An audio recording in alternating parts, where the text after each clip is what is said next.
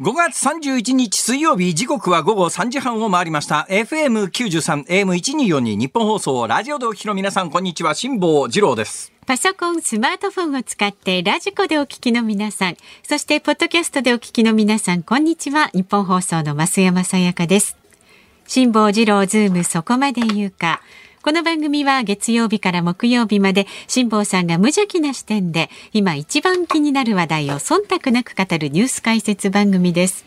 オンエア直前に、はい。ナイツさんの番組のエンディングを聞いておりましたら、こんな話題は辛坊さん興味ないだろうねみたいななんかそんな一言があったんですが、おっしゃってましたね。どんな話題かわかんないんですけどその直前に話してたのはおそらく西東京かなんかの話題してませんでした。したね。西東京の話題してましたよね、はい。に西東京というとですね、え東京の西ですよね。え、まあそうですね。私若干詳しいんです。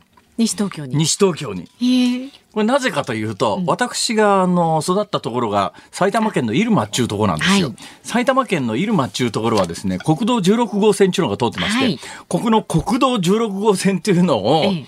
南に下るとすぐ東京の、いわゆる都下ってやつですね、23区じゃない西の方で、えー5キロぐらい自転車で走るとね、横田基地のフェンスのところまでたどり着くんです。ええで、すぐ隣が羽村、瑞穂、はい。えーちょっと先行くと八王子という,、だから東京の西の方ね自転車で子供の頃よく行ってたんで。割とじゃあで横田基地に横田基地に当時ギャラクシーっていう巨大輸送機が時々来てたんですよ。ええこれがまたでっかい飛行機でね。でまああの横田基地にそのギャラクシーという飛行機を見に自転車で行ってましたからね。ええ 私西東京の西の方は割と詳しいんですが、そうですか。その羽村といえばですよ。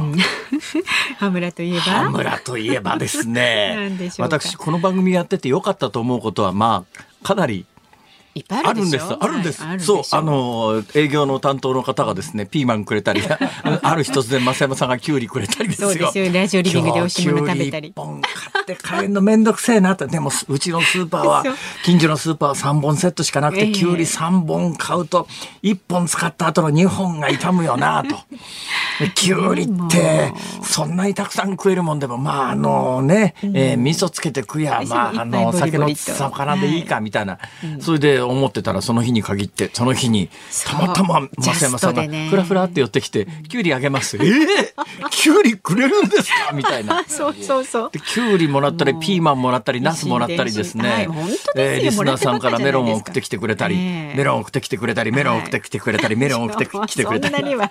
いやこれからまたシーズンかなみたいな。そんな。えどうぞ皆さんお気遣いなく。還元してい。かない。とね、番組でね。えーそれから、あの、このスタジオで、えコロナ中は無理だったんですが、コロナが明けてからですね、スタジオ内のラジオリビング試食というのが再開されて、おかげさまで、あの、高級牛肉のすき焼きみたいなものが、いあれ、ハンバーグもプロの料理人の方が作ってらっしゃるんでしょ？あそうです。あれ別にあのこの番組の辻野くんが作ってるとかそういう話じゃないですよね。違いますよ違いますよね。プロの料理人がはいしっかり作った、業者の方がえーあの高級牛肉のなんとかみたいなものをスタジオで試食っていう。で、あれ食べるためによし、今日の晩飯は これでタンパク質は確保したから。タンパク質抜きでいいな、みたいな。えーこう、ね、えー栄養価を計算しながら、はいはいえーけ生活したりなんかして。いいことずくめじゃないですかその上ですよ。その上、羽村ですよ、羽村。羽村？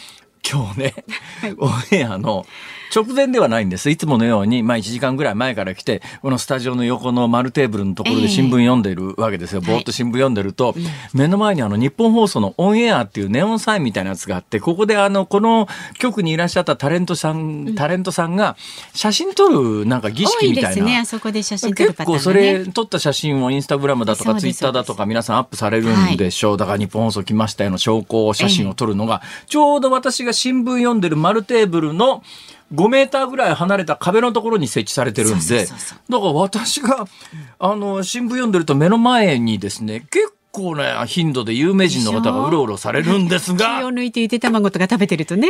今日ですよ 今日。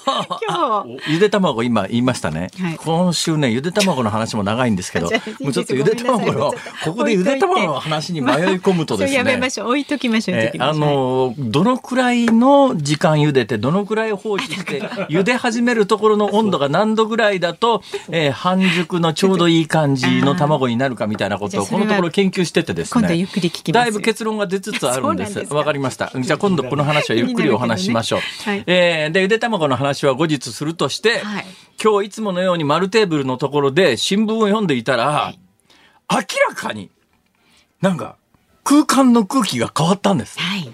あら、空間の空気変わったし、と思って、ふっと見上げたら、目の前を通っていく裏若き女性と視線がバコンとあったんですよ。ええ視線がバコンとあった瞬間に、向こうが、本当に窮地の中でもあるよう、あるかのように、ええはこんにちはみたいな、おはようございます。どっちか忘れました。まあ、あの、芸能界の挨拶はなんか昼でも午後でもおはようございますですまあが、そすねその方がおはようございますと言ったか、こんにちはと言ったか、もう意識が飛んでてわからないんですが、ええええ何か明確な挨拶の言葉を満面の笑みで私に声をかけてくれたんですよなんか。私ね、ちょっとちらっと見てましたよ。目の端っこの方で。あ、見てました。見てましたよ。それがね、明らかにオーラが、っていうかね、空気が変わるんです。あ、空気が変わるってこういうことかと思ったら、私下向いて新聞読んでたんだけども、目の前が、急に色が鮮やかになったような気がして、ふっと顔を上げたら、もう満面の笑みを浮かべたその方がいらっしゃって、はい。朝日奈央さんですよ、朝日奈央さん。ん。朝日奈央さんの現物が3メートルの至近距離で満面の笑顔を浮かべながら私に向かって、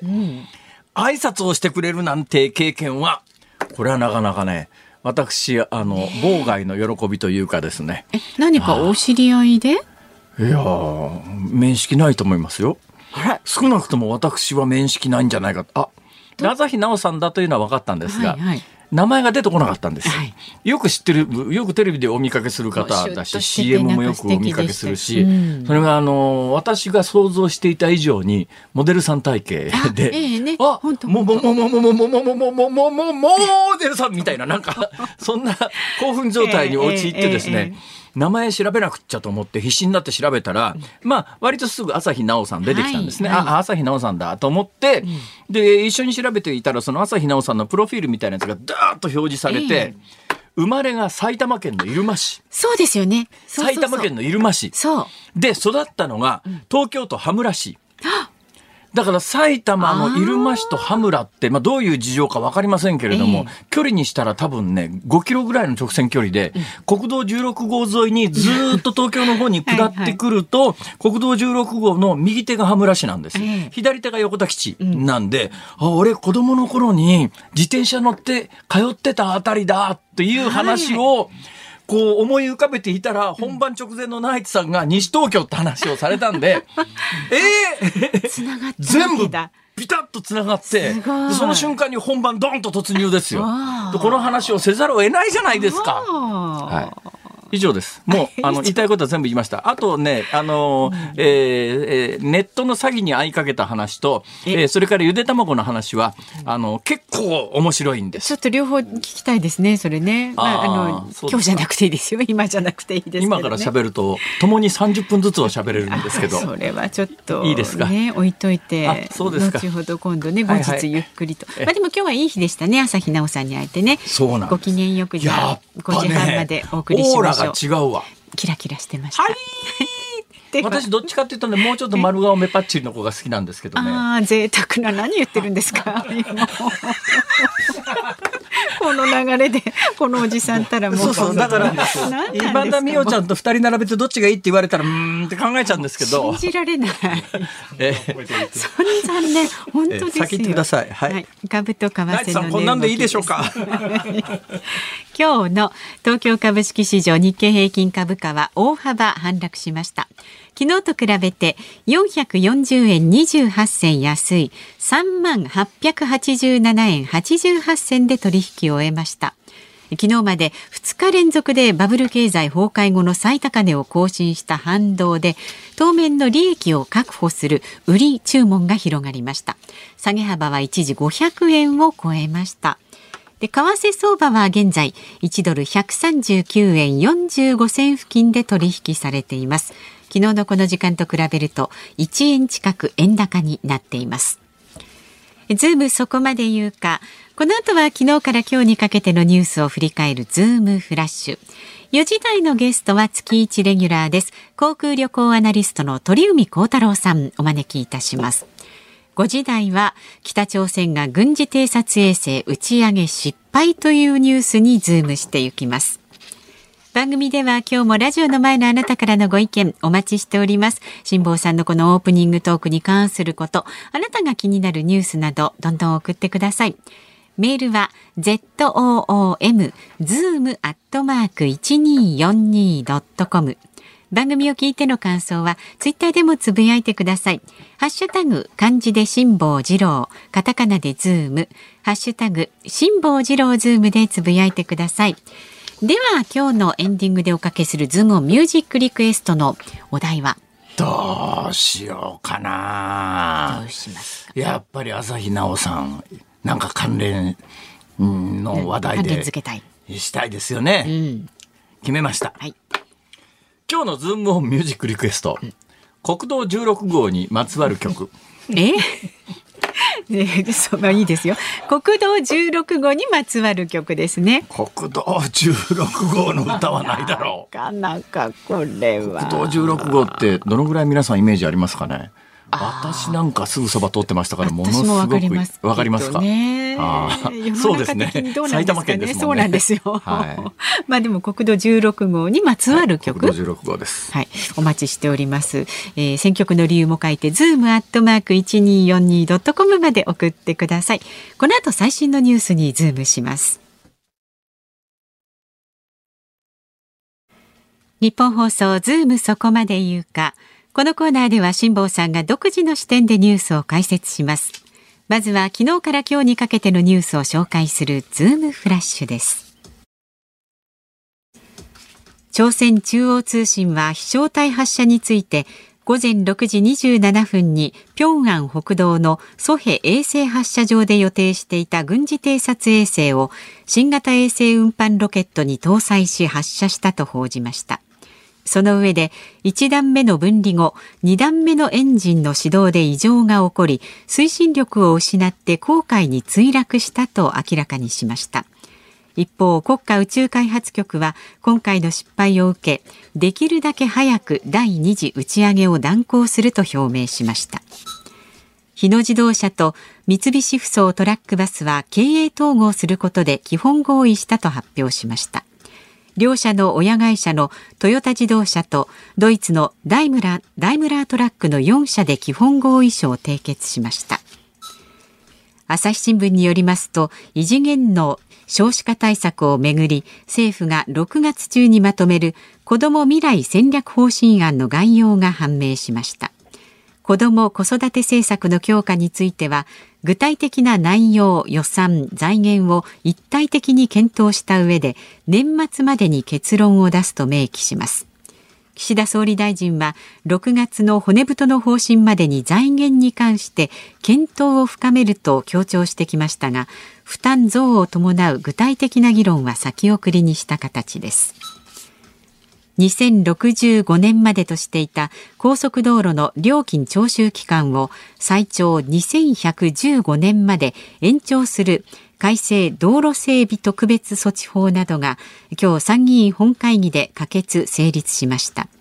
人口減少で料金収入の落ち込みが予想される中老朽化したトンネルや橋の更新に必要な対策費用を確保します。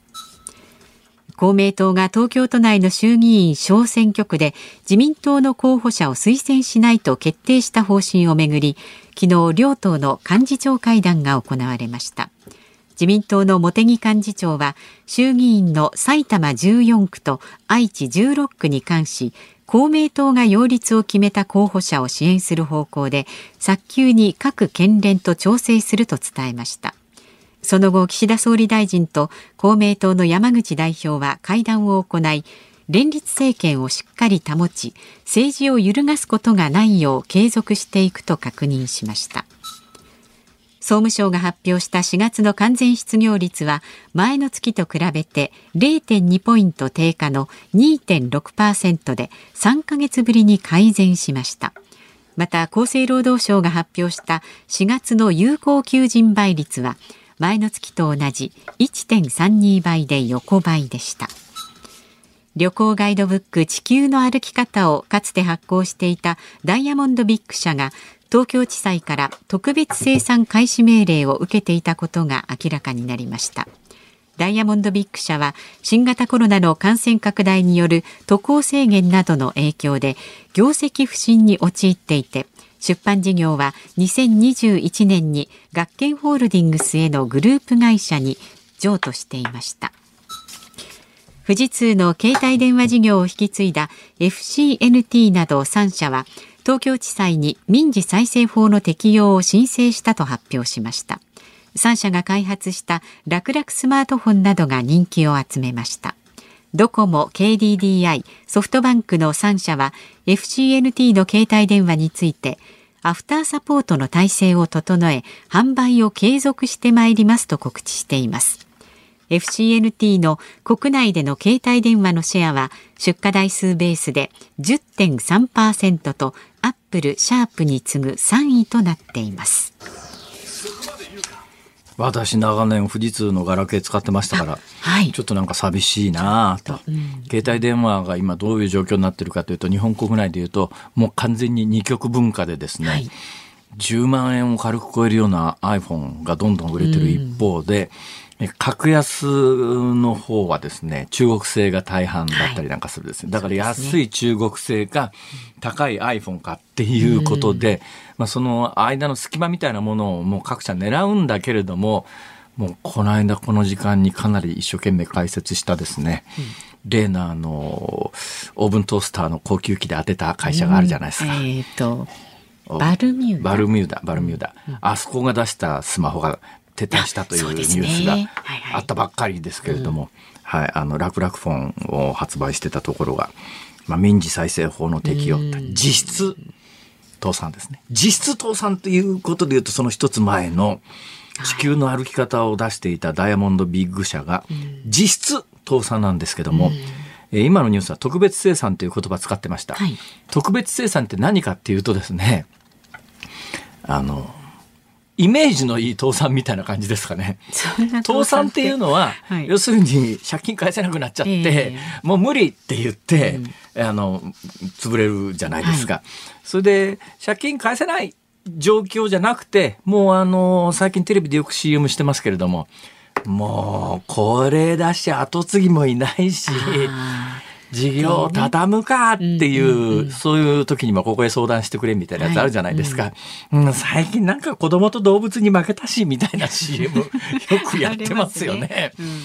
ああいう場合で、えー、借金が返せる場合は、単に会社辞めちゃったらいいわけだから生産なんですよ。これ普通の生産なんですね。だからそれはもう会社辞めるんだったら借金ちゃんと返してから会社畳めばいいわけで。ところが特別生産っていうのは、いや借会社畳んでも残った財産で借金全部返せませんと。で、そういう時には通常は倒産手続きに入るんだけれども、はい、そういう時借金返せっていう側が、もうあの、穏便に行こうよと。だからもう相談に乗るわと。えー、いうような場合は特別生産っていう手段が取れるんです。で、よくあるのがですね、えー、親会社が子会社、親会社が子会社をもうちょっとこの子会社生産して、うち吸収しちゃうし、みたいな時に、別にあの、その、さまあ、子会社には借金があるのかもしれないけど、その借金の大半は親会社が持ってたりなんかするんで、もういいや、もう子会社もう特別生産しちゃうえ、みたいな時に使われる手段で。はい。だからまあ、実質、倒産みたいなもんで会社はなくなるんだけれども、まあ、穏便な形で、会社はなくなりますと。だけどこれ、旅行ガイドの地球の歩き方を出してたダイヤモンドビッグ社が生産すると、特別生産ということになる、実質倒産みたいなことになると、え、じゃあ地球の歩き方どうなるんだって話なんですが、地球の歩き方はもうすでに2年前に学研が、あの、買収してるんで、だから地球の歩き方は学研から発売が続くだけの話です。はい、で、地球の歩き方はここ数年間コロナで海外旅行がダメなんで、えー、国内に結構視点を移して、ね、特色のある出版も続けてらっしゃいますし、私やっぱり1979年に、あ、いや、あの時ね、最初に僕がヨーロッパ行った時はね、ブルーガイドかなんかっていうのを持って行ったんですが、そろそろ地球の歩き方が出始めていた頃で、そのくらいですか、はい、だからまあ、それもちょっと参考にしながら、翌年以降の海外旅行で、そこから10年、20年間はずっと地球の歩き方。ね、見てはい。まあ、海外旅行といえば地球の歩き方。ところが最近はまあ、その海外に行く人自体が、だいぶ減ってきちゃってるよねって、さらにそれにコロナが追い打ちをかけてということなんですが、そのあたりの事情に関しては、今日4時台の、そうですよ。はい、スーパーゲスト、鳥海さんいらっしゃいますんで。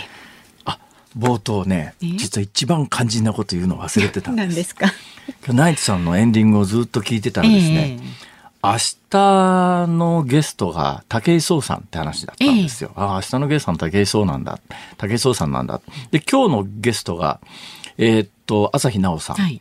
じゃないですか。で、この間、今週だか先週だかに、杉村太蔵さんもゲストでいらしてましたよね。まあ、みんな楽しかったんですが、できることならば、うん。朝日奈央さんのようなうん。ゲストを、んこの番組でどうして呼べないんだと。いや、今、ちょっとすごい。これを冒頭で、えーぜひ言いたかったんだけれども、一番肝心なところがすっ飛んでしまいましてですね。それをわざわざここで、で今。まあ、奈央さん無理ならもう、今田奈央、今田美桜ちゃんとかですねい。や、ちょっと口塞いでいいですか？進めてください。さて、さて、はい。え、あとですね、今日はあの、一番最初のニュースは北朝鮮の、えー飛翔体発射、はい。飛翔体発射っていうか、まあ、要するに、ええ。えー軍事偵察衛星打ち上げ失敗という話が、これ今日はあの5時台に詳しく解説しますんでね、はい、えーそっちの方で、えーちょっとお待ちをいただければと思いますが、その次のニュースですが、あの、日産と三菱ふそうが経営統合ということで、あ、日産じゃない、日野です。日野自動車と日産と三菱ふそうが統合したらえらいことだわ、それ。失礼しました。えー日野自動車と三菱、三菱ふそうが、まあ、トラック部門はいで、で、あの、お金出すのがですね、あの、日野の親会社がトヨタで、三菱ふそうっていうのは、あの、親会社がドイツのダイムラー、ダイムラー。はい。あの乗用車部門ではベンツってやつがあり メルセデスっていうのがありますけれども、まあ、ダイムラーですねドイツのダイムラーとトヨタがこれねでもねお金半々出して新しい会社を作って国内のまあまあ国内だけじゃないんですけれども、えートラック生産に関して言うと日野っていうとですね、えー、いすゞに続いてもうほとんど同じぐらいのシェアのある大でっかい会社なんですが、ちょっとまあ不祥事続きでここのところ株価が下がってたりなんかして、はい。で、やっぱりあのー車のメーカー的に今のメーカー、まあそれぞれみんな我々、私たちのイメージで言うと大会社なんですが、でもあの規模じゃ、やっぱり次の世代の車の開発の費用が出せないと。今車って乗用車もそうなんですが、ええケースというのが合言葉になってます。ケース、わかりますか？ケース？ケース。まあ、ケースはもともとはその、あの、入れ物のことですよね。で、CASE でケースなんですが、これは、あの、新しい自動車開発にまつわる4つの言葉を集めたものなんですが、K っていうのはコネクティッド。今、乗用車なんかでも事故を起こすと、自分通報してないのに、勝手に大丈夫ですかって電話かかってくる、そういう車ありますよね。はいはいはいだから今もうネットにつながるっていうのが車の一つの条件で、これケースの C 一番頭ですね。次の A なんですが、A はですね、まあ、オート。自動、自動運転。まあこれ自動運転に対応できるような車を開発しなきゃいけない。えで、CA。ケースの S、3番目が S ですね。S はまあシェアド、まあシェアリングっていう、はい要するにまあ今もう車って個人で持つ時代じゃなくてみんなでシェアする時代、はいそういう時にはどういう車にどんな性能がいるかみたいな話になるわけですよ。で、一番最後の E というやつは、まあまさにイレクトリックの電動化って話ですよ。だから電動化とかシェアサービスだとかネットのコネクテだだとか自動化であるとかっていうのに対応しようと思うと莫大なお金がかかるんで従来の自動車会社の規模だとなかなかもう難しいというので今後この動きは今回まあトラック部門で大きなニュースになりましたけれども、ええ乗用車部門も含めて加速していくだろうと思います。そうですか。ズームフラッシュでした。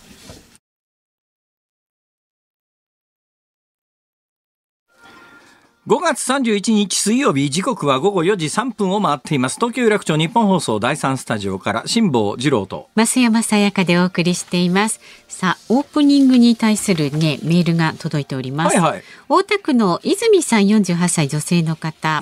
あの、ナイツさんがね、辛坊さんのことなんか触れていたというお話なんですがナイツ花輪さんが、辛坊さんきっと興味ないだろうなと言っていたのは、多分、西東京の話ではなく、西東京じゃなかったんだじゃないみたいです。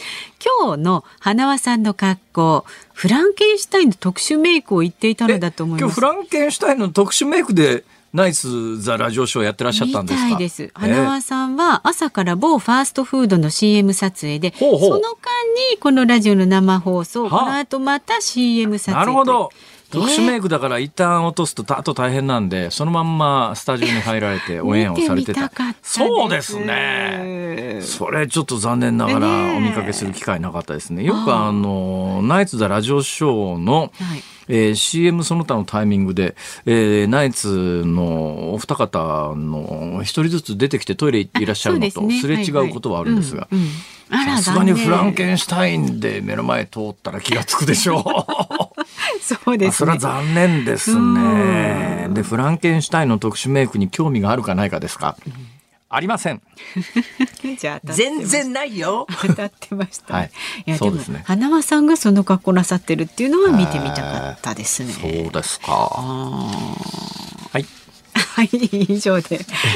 まだまだあなたからのご意見お待いやちし、ておりあの、ますので。喋るというんだったら、ゆで卵の作り方から、大丈夫ですよえーネット詐欺に遭いかけた話からいえい、もういくらでも喋れますけど。なぜ。ならこの後鳥海さんがねお待ちしてますんでね。ね。は、はいいメール送ってくださる方はズームアットマーク一二四二ドットコム。ツイッターはハッシュタグ辛坊治郎ズームでつぶやいてください。今日のズームオンミュージックリクエストのお題は国道16号にまつわる曲です。じゃん。ちょっと難しいかもしれませんが頑張って送ってください。お待ちしております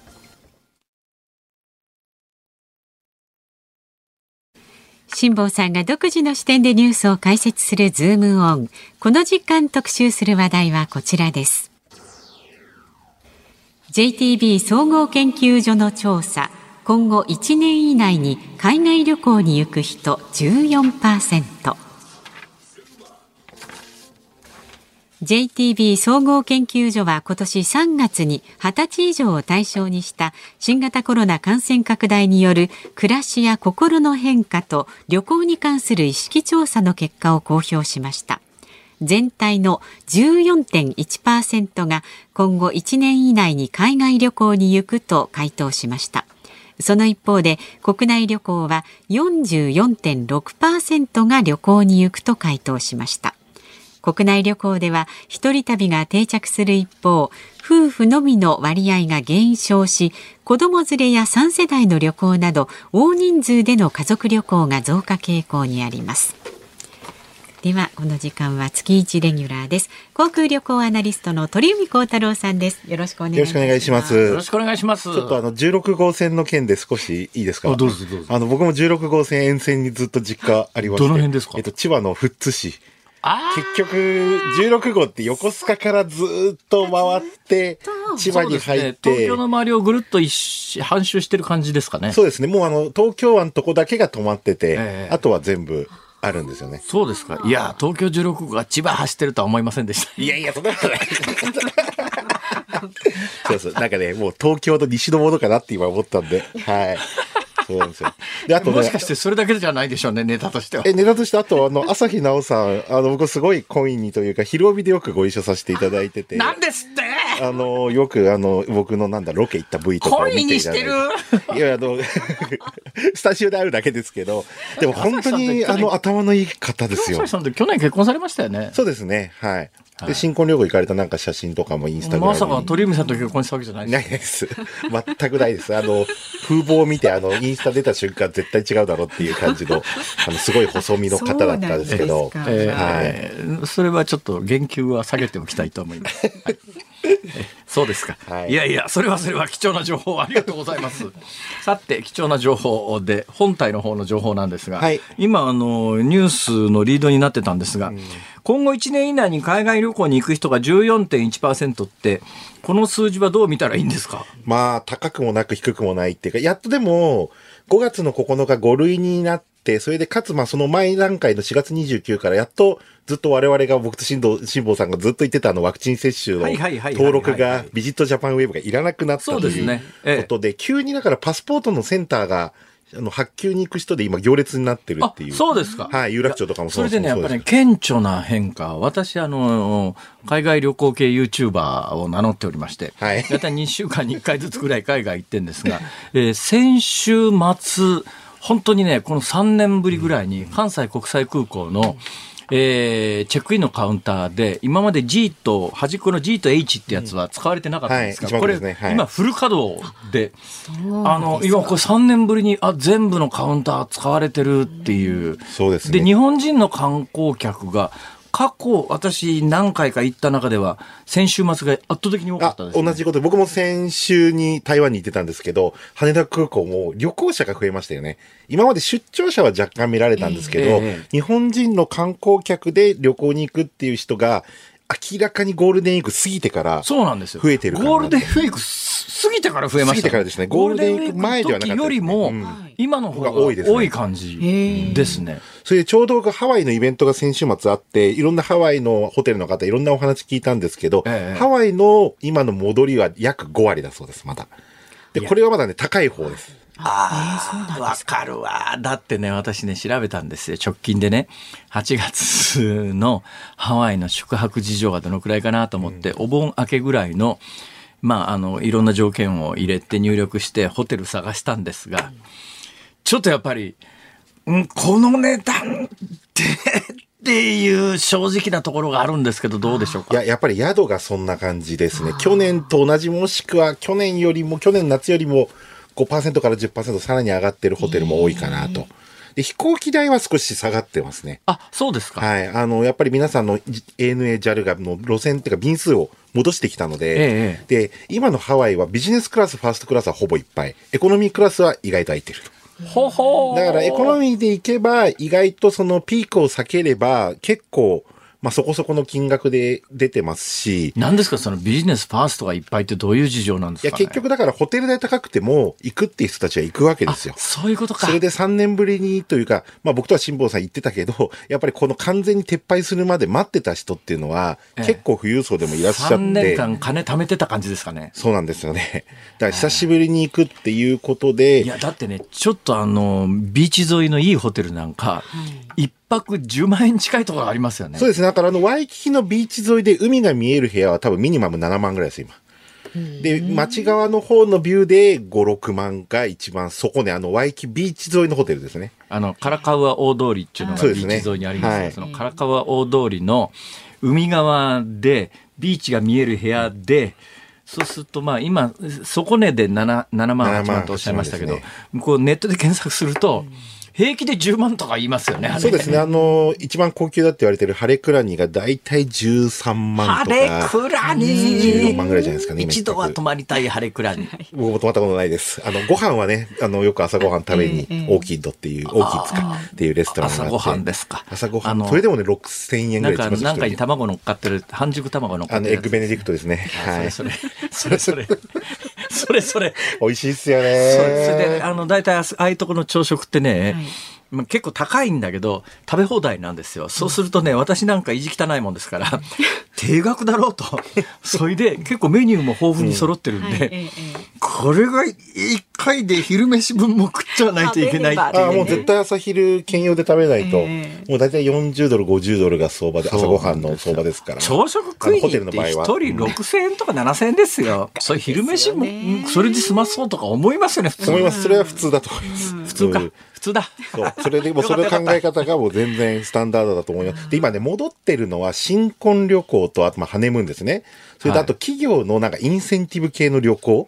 いわゆる会社がお金出すような、そういうなんかあの営業頑張った人とか、あとパーティ金があるーをやる。なら従業員の給料増やせよって話なんですが、確かにね、あの、ハワイの、えー庭がガーデンのあるような庭ある、そのガーデンで、なんかやってんなと思うと、日本の、その、まあ、ハイテク産業みたいなところの儲かってるところが従業員の表彰式とかね、そうです。あの、ロイヤルハワイアンのあの、ピンクパレスのところの庭なんかは、多くて、そうだから、えっ、と、去年ヤクルトスワローズが、のセリーグチャンピオンになって、それで、あの、ハワイ旅行のパーティーもそこでやってましたあよ。昔ありましたね、そういえばそういうの。いや、今でもやってますよ。だから。最近あんまり聞かなくなったんですよ。やってますか？あの、去年もヤクルトが、あの、ハワイでそこであの、パーティーをやるっていうね、ねそういうところがあって、だその辺戻ってきてますけど、ただ全体で言うとまだ35%しか日本人の海外旅行者はこの4月の段階では戻っていないと。ハワイですか？いやいや、ぜ日本初海外っていうの日本初あなるほどねでハワイは5割ぐらい。なるほど。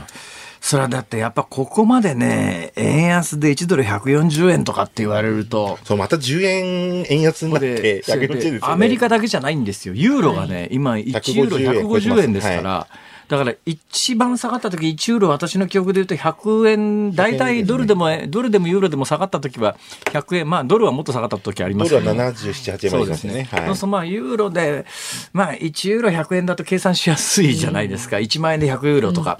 今もう、あの、要するに円が3分の2になってますから。だから1.5倍ですねの値。段で、の物価がまた3割とか5ヨーロッパの物。価上昇がとんでもないことになってるんで、うんアメリカも含めてそうなんですよだからそれプラスすると、鳥海さん、どうな、鳥海さんなんかのお立場から言うと、もっとどんどん旅行に行こうよなんだろうと思いますけど。やっ、ぱりアジアだと思いますよね。で、まあそれは韓国、台湾、香港、まああとバンコク、シンガポールとかありますけど。あ、そういえば先週末、台北、台台湾台北行きました。はい。ですか、それは？台北はね、あのー今週末デビューの ANA のピカチュウの塗装の飛行機、ピカチュウジェットっていうのがデビューするんですけど、その塗装を台北でやってるんですよ。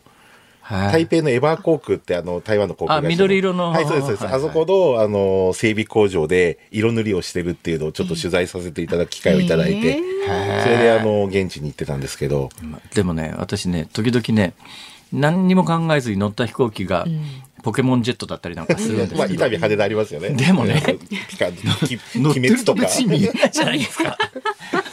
で関係ねえじゃんとか思うんだけどそんなことないのかしら？やっぱ選んで乗りたい人もういる。らっしゃいますからね。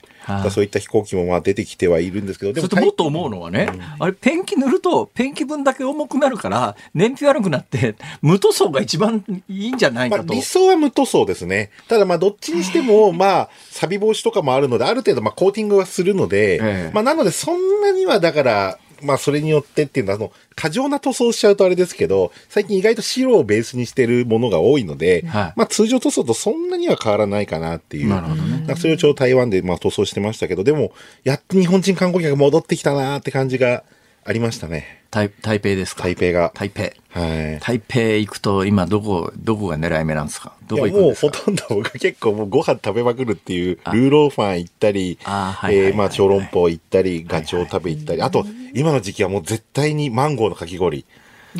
やっと4月の末から生マンゴーが出てきましたから、やっぱりこのマンゴーを食べるっていうのは、まあ、至福の、そんな好きじゃないですか？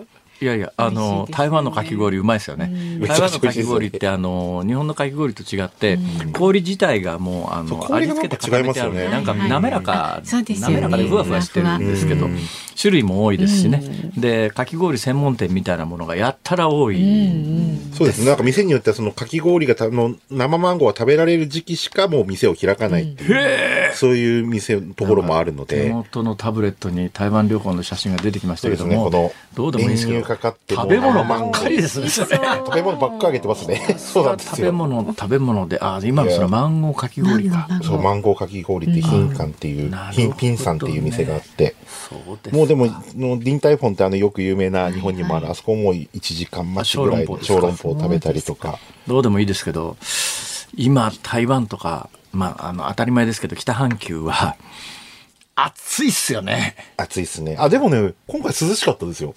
あ、そうですか？あのー意外と今、今一番ちょうどいいのかもしれないいう。いや、でも先週末だったら近くに台風2号が迫ってきてて、結構大変だったんじゃないですか？いや、まだね、1週間、10日ぐらい前なんで、まだ大丈夫であ、す。大丈夫なんですか？はいへそんーな感じでいましたけど、で、本当は僕来週末グアムに行く予定で、で、今年の僕夏の一押しをずっとグアムって言ってたんですよ。前、各テレビ局とかでも。はいはいはい。っていうのはやっぱりハワイに比べると、そのビーチ沿いのタモンベイでしたっけ、はいはい。あの、あタモンベイそこの海を見えるとこでも結構2、300ドルで宿を、普通に、まあ安いとこ150、60ドルで。ハワイなんかに比べるとともうだいぶ安い。3分の1、海が見える部屋だけのベースでいうと3分の1程度の金額えでえ泊まれるので、ええ。まああの、特に家族連れとか人数多い方からすると、はい。で、飛行機代もまああの、そこそこ安いので、ハワイに比べるとまあ、そもそも距離が近いですそうよね。3時間で行けちゃうので、ええ。で今年ちょっとこの状況なのでグアムを押してたんですけど、ちょっとあの台風2号で、今あの、空港が1週間ぐらい閉鎖になって、昨日からまあ運航再開はしてるんですけど、ええ。で、僕は泊まる予定だったホテルもも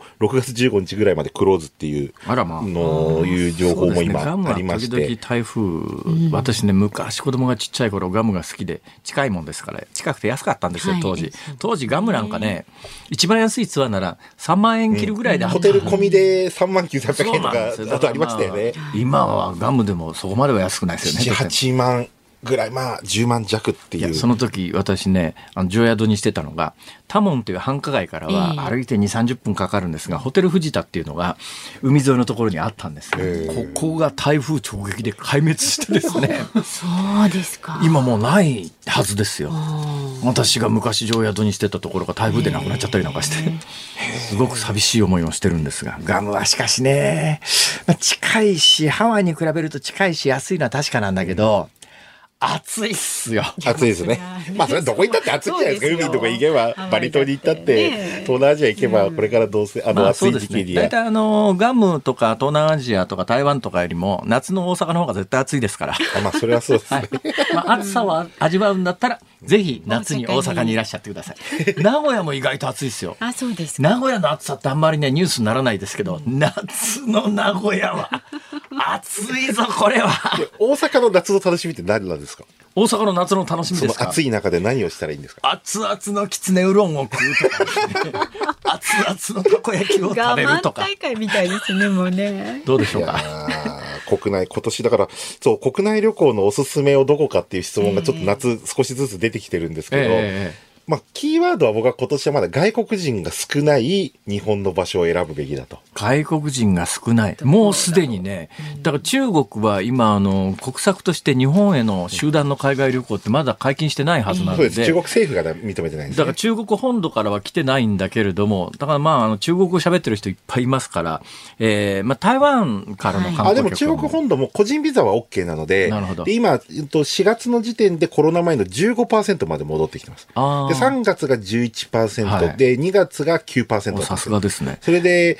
結局、じゃあどういう人が日本に来れるのかと。ええ一つは、まあ、所得が高い人は個人ビザが取れるんですけど、はい中国の、えーと日本円に直して、えー年収400万円以上。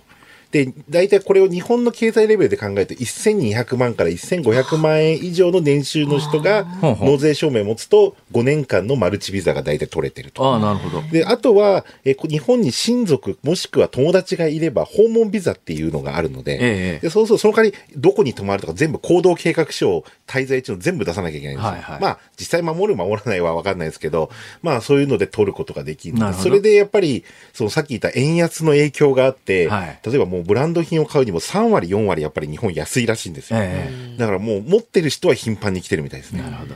まあ、あの、確かにね、築地あたりを私定点観測で毎日通りながら見てるんですが、まあ、顕著にこの半年ぐらい外国人の方増えましたよね。欧米の人がすごいですね。欧米か挟みますね。一応、まあ、だから中国除いたらら。もう8割戻ってきてますから。えで、これもっと多分、この水際対策の緩和で、このビジットジャパンウェブやんなくてよくなったんで、それで言うと、あの、ちまだ外国人観光客が押し寄せていないところということになると、築地はまず除外ですね だ。から築地、まあ、東京都内、京都、大阪、はいえー福岡はダメですね。どの辺が狙い目ですか？いや、最近行った中で少なかったのは宮古島と石垣島ですよ。ああ、そうですか。宮古島と石垣島？沖縄本島は結構いましたけど、ええ。宮古島、石垣島ってまだ全然あの国際線が戻ってきてないの。たまにあの海外からクルーズ船がやっと入るようにはなったんですけど、ええそれさえいない時はもうほぼ9割以上日本人と。私ね、宮古島って今から40年ぐらい前に一回行ったっきりで、え、行かれてないですか？い 行ってないんですよ、それから。今どんな感じですか？宿泊事情とか。や、もうホテルもたくさん。んできて、それでこの6月に今度ヒルトンの宮古島ができて、へえ300室ぐらいの大きいところができるんですよ。はい。それでまた宿泊のホテルが増えるっていう感じなんですけど、ええやっぱりそのコテージ的なものもあったり、ホテルもあったりっていうところでのえいいところがまあ宮古島料だし。金うんなんかハワイになんかに比べるとああ、もう全然安いですね。安い？安いですね。まあ、4、5万出せばいいとこ泊まれますし、あとまあいや1万円。4 5万出しゃいいとこ泊まれるでしょ1万円ぐらいでも、あのビジネスホテルみたいなところもあるので、はあだから宮古島も石垣島もそうなんですけど、今その夜の食事をゆっくりっていうか、まあ、居酒屋行ったりとか楽しむから、もうホテルはビジネスホテルでいいっていう感じで、あ寝るだけでね。寝るだけでって、そういう宿がやっぱりその増えてるんですよね。だから、いわゆるビーチリゾートイコールビーチホテルではなくて、はいはいもうそこにある今ビジネスホテルに泊まるっていうのは僕結構好きですけどね。ああ、なるほど。で、何食べるんですか？いや、まあ、宮古島に行くと、やっぱり焼肉屋に行くか、あとは宮古そば食べに行くか、ほうほう。まあ、そのあたりにな宮ります。古そばと沖縄そばと違うんですか？少しなんか麺の感じとスープの感じが違いますね。へであと石垣島に行くと居酒屋でひとしっていう僕も大好きな、固有名詞出ましたね。あもうあのひらがなでひとし石岩当店っていうもう観光客はもうそこを目指していくっていう居酒屋があって、ウニチャンプルーとか、はいあウニそうめんチャンプルーとか、あとまああ石垣牛の握りとか、それねあとまあマグロが取れるんで本マグロの刺身であったりとか、へえーもうそういうなんか、あの、にそれでね、この間も4人で行って1万4、5千円ぐらいですかね。あこれはあ。それだったら安い飛行機にのチケット取れるとき狙って、でビジネスホテル泊まって、美味しいもの食べに行くっていう。そうです。それでまだ外国人がいないんで、ホテル代はまだそこまでは。なるほど。で、沖縄もうすぐ多分梅雨明けを、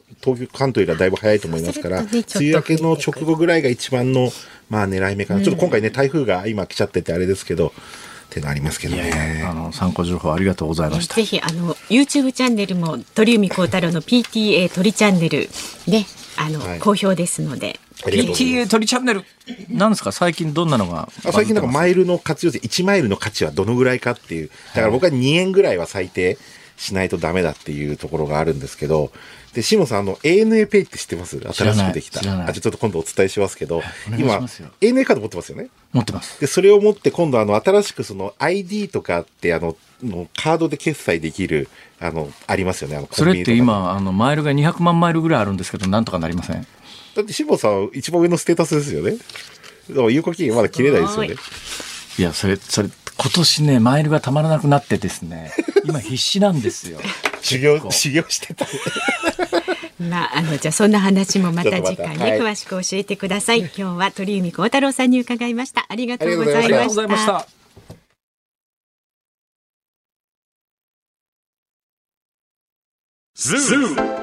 ニッポン放送辛坊治郎ズームそこまで言うかをポッドキャスト YouTube でお聞きのあなたいつもどうもありがとうございますニッポン放送の増山さやかですお聞きの内容は配信用に編集したものです。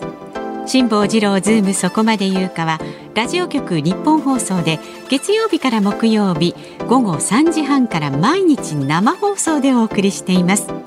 番組はラジオの FM93 AM1242 に加えてラジコでもお聞きいただけます。ラジオラジコではポッドキャスト YouTube 版にはないコンテンツが盛りだくさん。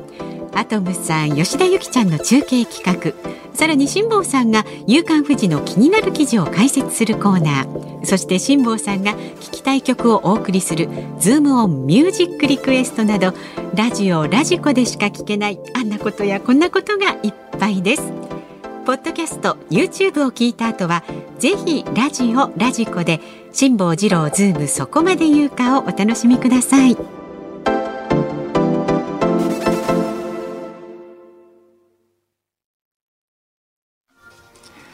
5月31日水曜日時刻は午後5時を回りました。こんにちは辛坊治郎です。こんにちは日本放送の増山さやかです。この時間はズームオンミュージックリクエストをご紹介しています。いきますが辛坊さん。はいはい。讃岐うどんさんからね、えーツイッターでね。讃岐うどんさん。はい。辛坊さん朝日奈央さん2018年4月にそこまで行って委員会に出演していますね。マジっすか！この時はまだ司会してませんでしたか？あしてました。はい。してましたうん。まあ言われてみりゃねどっかであった気はしてたんだ。あのご挨拶の仕方はねそうですね。よ。でもね私何回も申し上げてるように一、つの番組でスタッフの名前も3人以上は覚えられないぐらい記憶力に若干の難がある まあもんですから、そうです。悪気はないんですよ、はい、悪気はないんです。はい。人というものにあまり興味がないんだと思いますね。重々承知しておりまあすすいません。はい、で今日のズームオンミュージックリクエストのお題は国道16号にまつわる曲です。意外とあって思いましたけれ国ども道16号？はい、ご紹介ありますか？してあるみたい、えー静岡県富士市にお住まいの58歳男性ズリオロスパンチョスさんいやいや、それトリオロスパンチョスだし。パンツ下ろしちゃいけません。はい。ね履いてますよそう。国道16号にまつわる曲はありますよ。ほうほう埼玉出身アーティストのスターダストレビューに、晴れのち雨時々曇りという曲がありまして、その歌い出しが16号は朝から渋滞となっていますと。スターダストレビューって埼玉出身ですかそのようですへね。え、失礼しました。はい、ありがとうございます。から横浜市の今度は北野くんの番さんです。ほうほクレイジーケンバンドのタイガードラゴンお願いします。はこの歌詞の冒頭のトンネル抜ければ海が見えるからそのままどんつきの三笠公園ではまさに横須賀、えー塩入り周辺の16号を走っている光景あです。そうですか。なるほど。えー、あれが国道16号沿いの景色だったんだ。ねえそして江東区にお住まい43歳の夏はチューブさん。国道16号にまつわる曲はもちろんチューブでタイムトンネル。これはこのクレイジーケンバンドの横山剣さんがそう提供した曲でまさに国道16号をドライブしている歌。なるほどね。さっきあの、鳥海さんいらした時に千葉にも走ってますって話があったんですがそうそうだからぐるっ、と。千葉からぐるっと埼玉回って、ね。えー横須賀の方までい行ってるんだ、国道16そんなに号は。つながっていたんですね。えー江戸川区のマロマロさん、小田和正さんの歌で16号を下って、え、そんな歌あるんですか？もろ題名の通り16号を下っている。ねえ。それから62歳男性愛知県の愛知の A62 助さん。国道16号にまつわる曲はこれしかありません。マカロニ鉛筆のルート16です。歌詞にも二人で行こう風の吹くルート16とあるように、ええ朝日奈央さんと二人で国道16号を走ってください、走りたい。あー走りたいですね。はいはいはい。えなんすかその反応は？えー横須賀市じゃないや神奈川県相模原市だのユーミン大好きみゆみゆさん61歳女性の方はほうほう小さい頃は町田そして今は相模原に住んで16号はいつも身。近でした、そこを縦に走ってますね。はい。大好きなユーミンの悲しみのルート16をリクエストしますこの曲がね一番多かったそうですこれルート16でいいんですかね？なんかニュアンス的にはルート16って読みたいとこですね。わかんないけど、うんうんどルートちなんだろう。16だなはい。えー、国道16号って結構ミュージシャンの対象になってるんですね。いや、ね。皆さん本当にありがとうございありますがとう。ございます。どうしましょうかね、これ。どうしたもんか辛坊さんがな。決めるんですよ。そうですね。どれもでも聞きたいな。え、え、なんですか？どれもどれも聞きたいですよね。うん。よし。じゃあ今日はですね。はい。はい、えー、ズームミュージックリクエスト。本日は、スタレビュー、スターダストレビュー、晴れのち雨、時々曇り。じゃあエンディングでね。どんな曲？聞いてみましょうよ。あもう少し、ね。5時26分ぐらいにお送りすると思いますんで、ね。かなめさん、私ね、割と好きなんです。あそうですか。タスタレビューのかなめさん。な何かなめさん？なんとかかなめさん？根本かなめさん。根本かなめさん。あ結構ね、ラジオ私よく聞くんですけど、はい。なんか喋りが楽しいですよ、この人。お話ね、はい。面白い方ですよね。さあじゃあ辛坊さんとみんなと一緒に聞きましょう。エンディングですさあ番組ではラジオの前のあなたからのご意見は24時間お待ちしております。辛坊さんへの質問ニュースや普段の生活で感じる疑問など送ってください。メールで送ってくださる方は zoom zoom アットマーク 1242.com ツイッターはハッシュタグ辛坊治郎ズームでつぶやいてください。あなたからのメッセージをお待ちしております。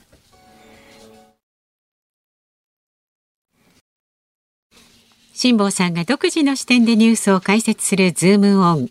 今日最後に特集するニュースはこちらです。北朝鮮が軍事偵察衛星打ち上げ失敗。早い時期に2回目の打ち上げか。朝鮮中央通信は飛翔体発射について午前6時27分に平安北道のソヘ衛星発射場で予定していた軍事偵察衛星を新型衛星運搬ロケットに搭載し発射したと報じました。その上で1段目の分離後2段目のエンジンの始動で異常が起こり推進力を失って黄海に墜落したと明らかにしました一方、国家宇宙開発局は今回の失敗を受け、できるだけ早く第2次打ち上げを断行すると表明しました。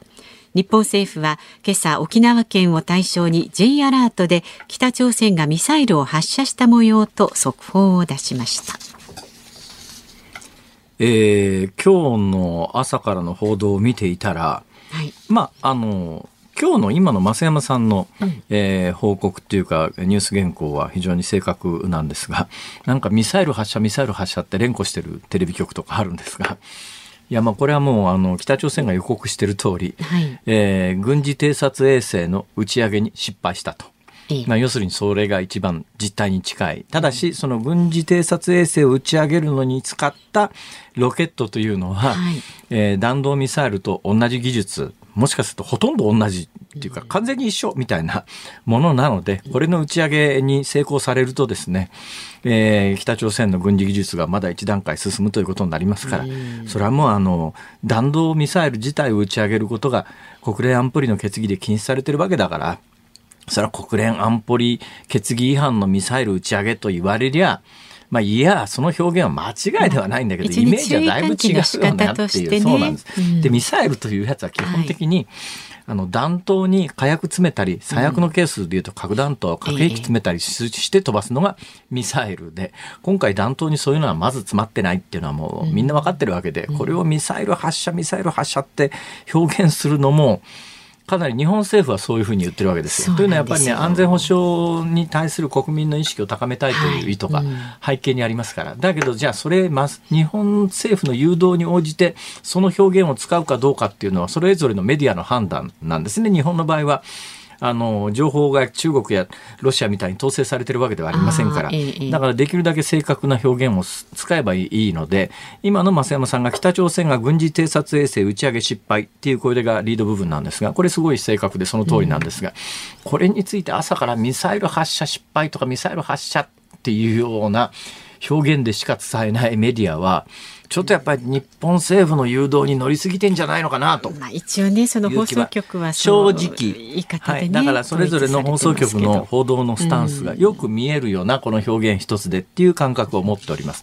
それで、えー、もともと北朝鮮が予告していた打ち上げ期間っていうのは今日から6月の10日だっけな、はい、11日だっけな？までですね、うん、えー、でまだあの10日以上ありますんで、えー、でもう一回打ち上げる可能性がまあ、あの、ないとは言えないので、えー、もし日本の領海、領土、領上空に何か降ってきた時には迎撃するぞという体制は引き続き整えるっていうんだけど、これも前お話ししたように、そのリスクは極めて低いですね。ゼロではないです。で、まあもちろん弾頭に何も火薬が詰まっていないとはいえ、破片直撃受けたら、ただでは済みませんから。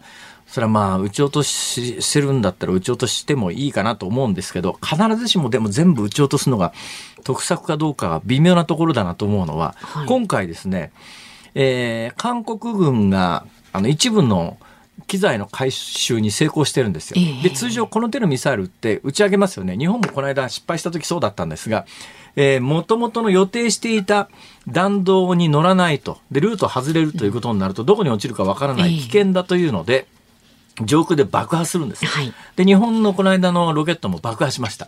で、爆破すると、まあ、破片は落ちてきますから、それでも危険はあるんですけども、大きな塊落ちてくれるよりマシなんで上空で破壊するんですが、今回それを破壊しきれていない可能性がもしかするとあるのかなと思うのは、だから韓国が拾い上げたのが1段目の、まあ、いや、それ回収されても、まあ、大して、あの、いろんな軍事情報がバレるようなもんじゃないというものなのか、もしかすると打ち上げに失敗して、爆破にも失敗して、そのまんま、あの、目標にしていた軍事衛星というやつが海面に落ちてくるんだとすると、そして下から打ち上げて破壊してしまうのはもったいないわけで、その回収して、はいはい。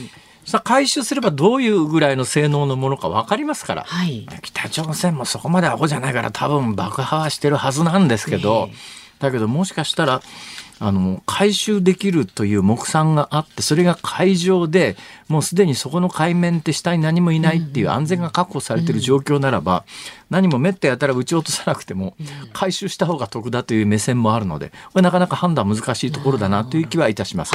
それで、今注目されているのは、一応6月の11日までの打ち上げ期間があるから、その間にもう一回打ち上げるかもしれない。これもし打ち上げたとすると、軍事的にはものすごく脅威ですね。つまりバックアップのミサイルから何から全部用意していたということになりますから、今から組み立ててもう一本作るっていうのはそう簡単じゃありません。日本だって、いっぺん打ち上げに失敗すると、何ヶ月どころかもう何年ももしかすると次打ち上げ、日本なんか特に慎重ですから、なんで失敗したんだっていう原因をはっきり特定して、次に同じ失敗しないようにっていうようなことで、かなり時間を空ける、空けるんですが、これもしその6月の予告している11日までに、すぐに準備整えて2発目打打つということになると、はいものすごい脅威ですね。で、えー、あの、可能性がね、ゼロではないのはですね、はい、ゼロではない。まあ、かなり、かなり低いとは思いますが、ゼロではないのは、うんうん、軍事偵察衛星ってやつは、一機打ち上げただけじゃ使い物にならないんですよ、そんなもの。うん、一機打ち上げて地球の周りぐるぐる回ってたって、地球は時点で回転してきますから、監視できる範囲がどうせ限られてます。だけど、北朝鮮が見たいのは、やっぱり韓国における米軍の動きみたいなものを見たいわけで。そうすると、一機では、まあ、意味がないことはないんだけども、当然複数打ち上げたいと思ってますから、はい、複数の偵察衛星を組み立てても、バックアップで次々打ち上げるつもりで持ってる可能性はないとは言えないんですけど、えー、状況からするとなかなかその、可能性は低いとは思いますけれども、ただね、今まであの、リフロフテッドって言って、ものすごい上空何千キロ打ち上げて落とすっていう実験を何回もやってます。ところが今回堂々と、ぐあの衛星の打ち上げですよって宣言してるがゆえに堂々と横に向けて発射してるわけですよ。そうすると横に向けて発射した時に成功してりゃどのぐらいあの正確に飛ぶのかっていうあの、いうや実験ができたんで、で、逆に軍事的にもそれを見せつけるということになると、あれアメリカの東海岸まで届きますよ、というのを見せることもできたんで、まあ、今回失敗したよから、まああれなんですけども、これ成功してるとまた一つ軍事的脅威が一段高まったのは間違いありません。なるほど。えー、ズームオンでした。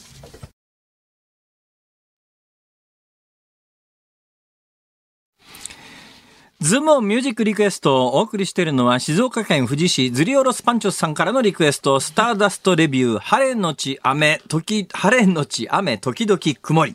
でございます。ええ。はい。えー、いや、歌詞を聞いているとですね、国道16号を使って海に行くっていう話じゃないですか。私もね、行きました10代の後半ぐらいでですね、はい、埼玉県の私の家からですね、うん、えー、ヨットの同好会入ってたんですが、そのヨットの同好会っていうのが湘南だったんですよ。えー、で、湘南に船が置いてあったんで、うん、で、うちの家から行くとなると国道16号をずっと南に下ってって、相模ヶ原だの、相模原だの町田だの通っていくわけですね。ところがですね、あの当時、まあ今の話聞くとすごいなんか豊かな10代後半だったような気がするじゃないですか。はい、まあありがたいことに、まあそのぐらいのことはできたんですけど、ども、うん、ああの当時私の車にはエアコンというのがなかったんですよ。当時エアコンのない車もそこそこあったんですね。ねで、ね、当然窓だってあのぐるぐる回して開けるやつですよね。懐かしいですね。ぐるぐる回してね。もうでだから窓全開にして国道16号を湘南に向けて走ってた、暑かった記憶はありますけどね。でもなんかかっこいい感じですけど、それだけ聞くとね。そうですか、うん、あ全然モテなかったですけどね。そうなんですか、はい、見事にモテなかったですけどね。おかしいな。環境は揃ってたのにな。ねなぜでしょうかね。おかしい。さあお聞きの日本放送。この後5時30分からは日本放送ショーアップナイターです。ZOZO マリンスタジアムからセパ交流戦。ロッテ対巨人戦。解説井端弘和さん。実況小口和夫アナウンサーでお送りします明日の朝6時からの飯田浩二の OK 工事アップ。明日のコメンテーターは、第一生命経済研究所首席エコノミストの永濱利廣さんだそうです。ほう。5時アップにね、早めにお出になると。で、明日午後3時半からの辛坊治郎ズームそこまで言うかは、木曜日ですから、飯田浩二アナウンサーの登場になります。ああ、そうですね。まあ、ご長男が、えー、更迭と言って突然あのクビになりましたから、ご長男の、えー、更迭を受けて、さあ一体どんなコメントをしてくれるのか。期待しましょう。えーいいのか、こんなこと言って。偽ですからね、偽。偽言うな。辛坊治郎ズームそこまで言うか。ここまでのお相手は辛坊治郎と。増山さやかでした。明日も聞いてちょうだい